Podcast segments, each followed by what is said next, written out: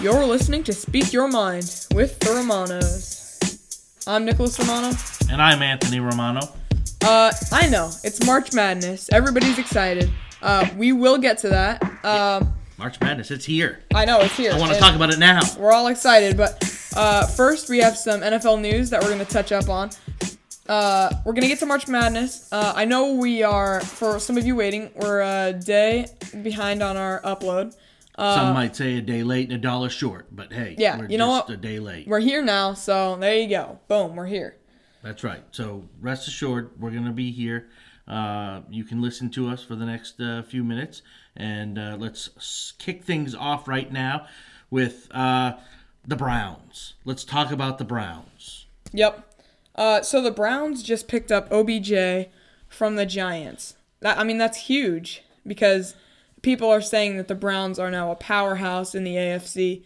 Uh, they're they're Super Bowl contenders now, and their chances of going to the Super Bowl I think now are fourteen percent.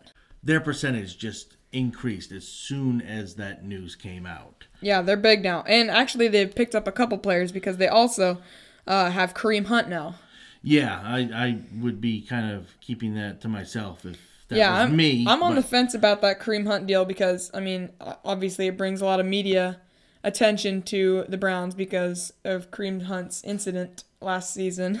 Well, yeah, I mean, you bring OBJ and Kareem Hunt to Cleveland, and you already have Baker Mayfield, who's had uh, a history of, of, of issues and run-ins, and so I mean, you're you're talking about, I mean, you're Yeah. talking about some potential um, media backlash and, and just some Yeah. major problems and issues with that team, but very talented nonetheless. yep, I'm sure that Cleveland fans are very excited.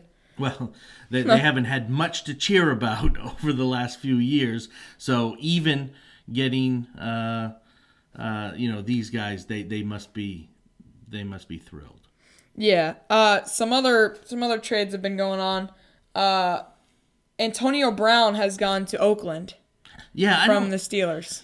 I don't know what's happening with the Steelers. I mean, uh, they, you know, they. Uh, They're falling apart a little bit. I think they are falling apart. Uh, I don't know. I, I think it's a good move for Oakland. I really do. I think it's a good move for Antonio Brown because I think that he can sense that the Steelers aren't aren't where they used to be, and I think uh, he'll get the attention that he deserves in Oakland. he fits right. His personality, I think, fits. No, for I- that I agree. Oakland- I that agree. Oakland uh, style of play and just the reputation that the you know. I agree, I agree. Raider.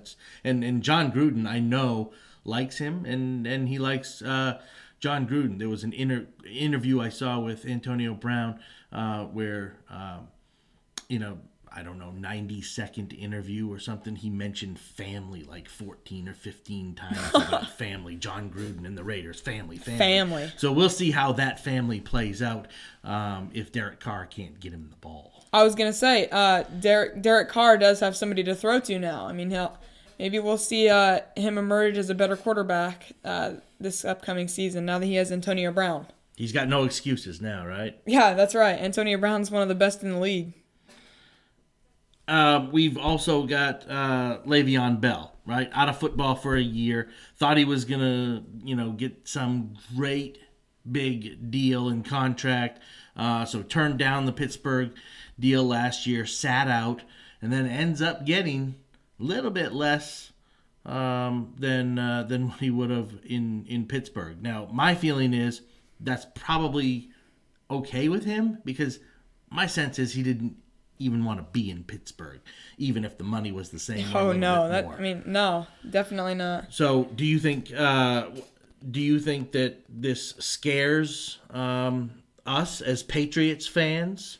Um, I do a little bit uh, with Cleveland. Uh, I think that, uh, or not Cleveland, uh, the Jets. I do think that scares us a little bit with Le'Veon Bell going to the Jets because obviously the Jets are in uh, our division and that poses a threat to the Patriots. I mean, we're we're diehard Patriots fans and we don't want to see our boys go down to the Jets. We hate the Jets. No, I mean yes, uh, I I do not like the Jets. Although I will say, um, I am a Sam Darnold fan. I am a Sam Darnold fan as well, and I wish that he would have gone number one last year. But uh, so Le'Veon Bell brings a couple of things to uh, the Jets, of course. Uh, Sam Darnold did not uh, do as well as people expected him to last year, partly because, I mean, the Jets just don't have a great offense. They don't really have a great anything right now. No, so, they uh, didn't have much of a line, and they, I mean, they didn't have anybody to hand the ball off to. Exactly, so really Sam- didn't have anybody to throw it to. No, so Sam Darnold's arm kind of got wasted there, but uh, with Le'Veon Bell, it it uh, poses a, uh double threat with running and uh, forces the defense to have to compensate for uh, Bell's run game, uh, which which you know that opens up a number of plays like play action, and so it gives uh, um, it gives Sam Darnold a little bit more to work with. And so I think we could see some big things coming out of the Jets. Oh, absolutely, and I and I think uh, Le'Veon Bell. I think his nicknames. I think Sam Darnold's going to give him. Um, it, it will be security blanket. I mean, right? I mean, that's going to be you know I, that's kind of an odd nickname, and uh, you'd have to find a way to shorten it. But I mean, Yeah, I'm not sure about that nickname, but we'll see right, how it all right. goes. So I, I won't I won't nickname you that then, or actually, I'm your security blanket on this show. so- wow. uh, no, but I mean, what what he does, what he does provide Sam Darnold though is an outlet, right?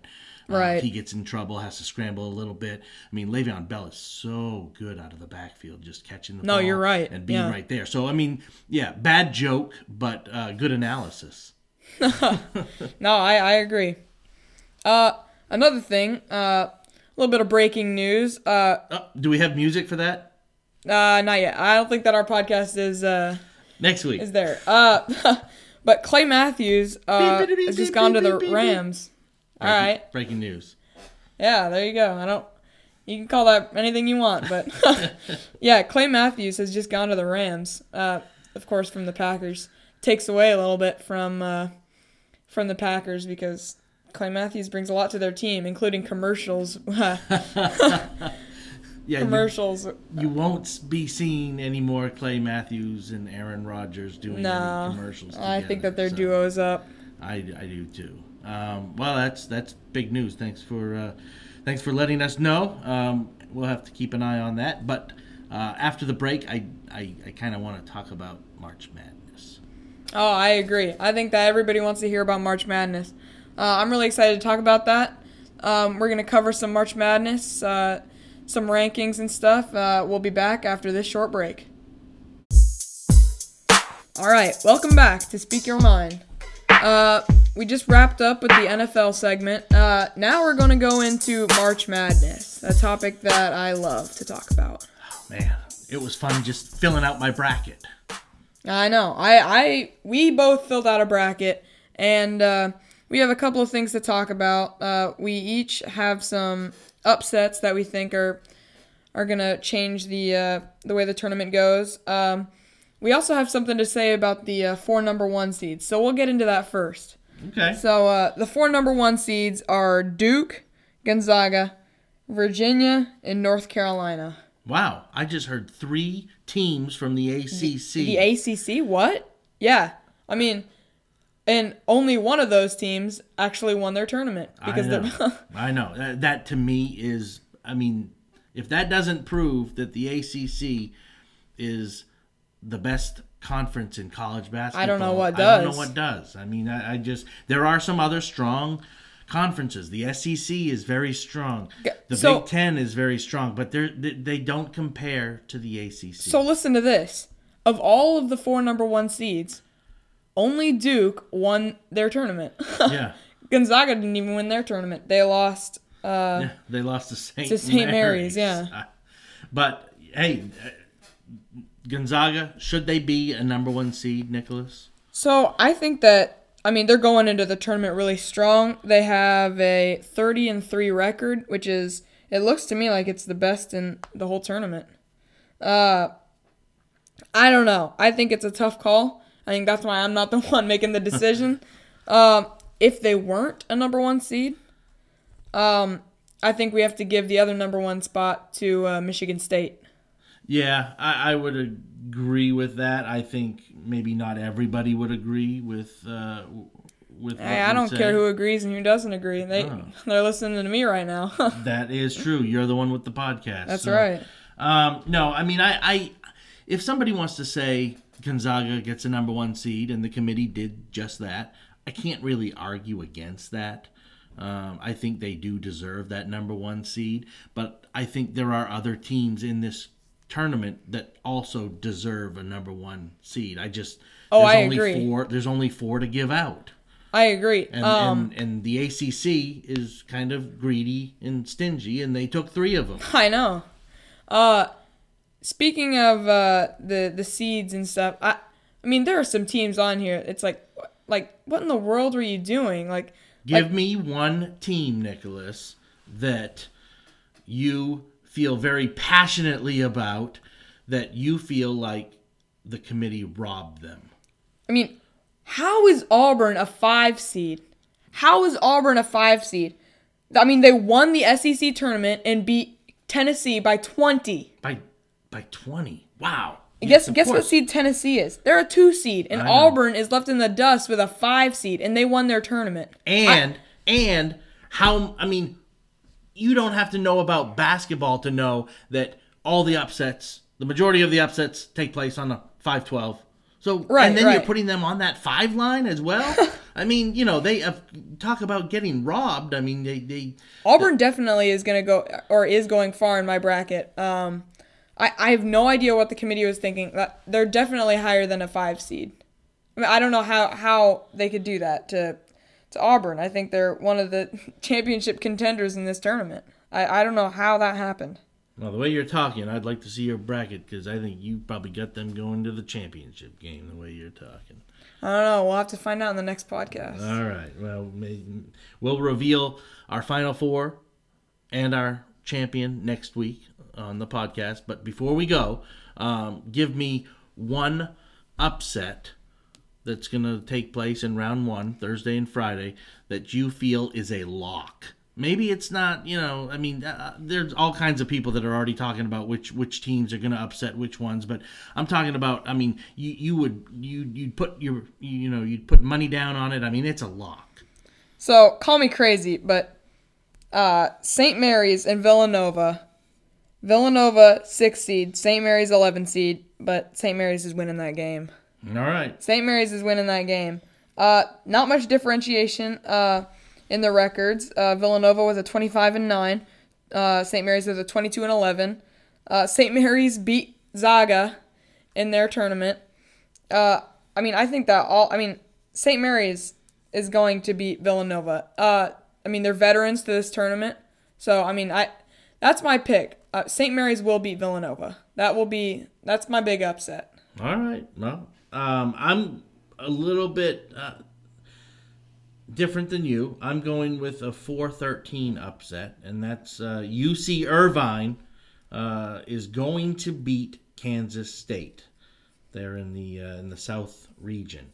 Yep. Um, I don't really have a good reason, um, so I could make some up. I mean, you know, I mean UC Irvine, that's in California. I mean, Kansas State is in Kansas. I mean, I like California better than I like Kansas. I've been to both states.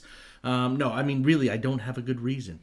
Um, I just when I saw I, I that, respect that when I saw that matchup, I, I'm not going to try to you know make stuff up or whatever. I just I kept going back to that game, saying, you know what, I think we're going to be talking about UC Irvine past Thursday and Friday and into the I mean, weekend. it happened last week or uh, last year with Loyola Chicago. So Yeah, why you- why not happen this year with UC Irvine? That's why right. not? And You know UMBC last year beat uh, Virginia. Uh, I know. 116. So You know what? I- I go think- go with it. I respect that because anything can happen in this tournament. So mark my words, Nicholas. We will be talking about UC Irvine next week on the podcast. You know what? All right, it's a deal. Let's do it.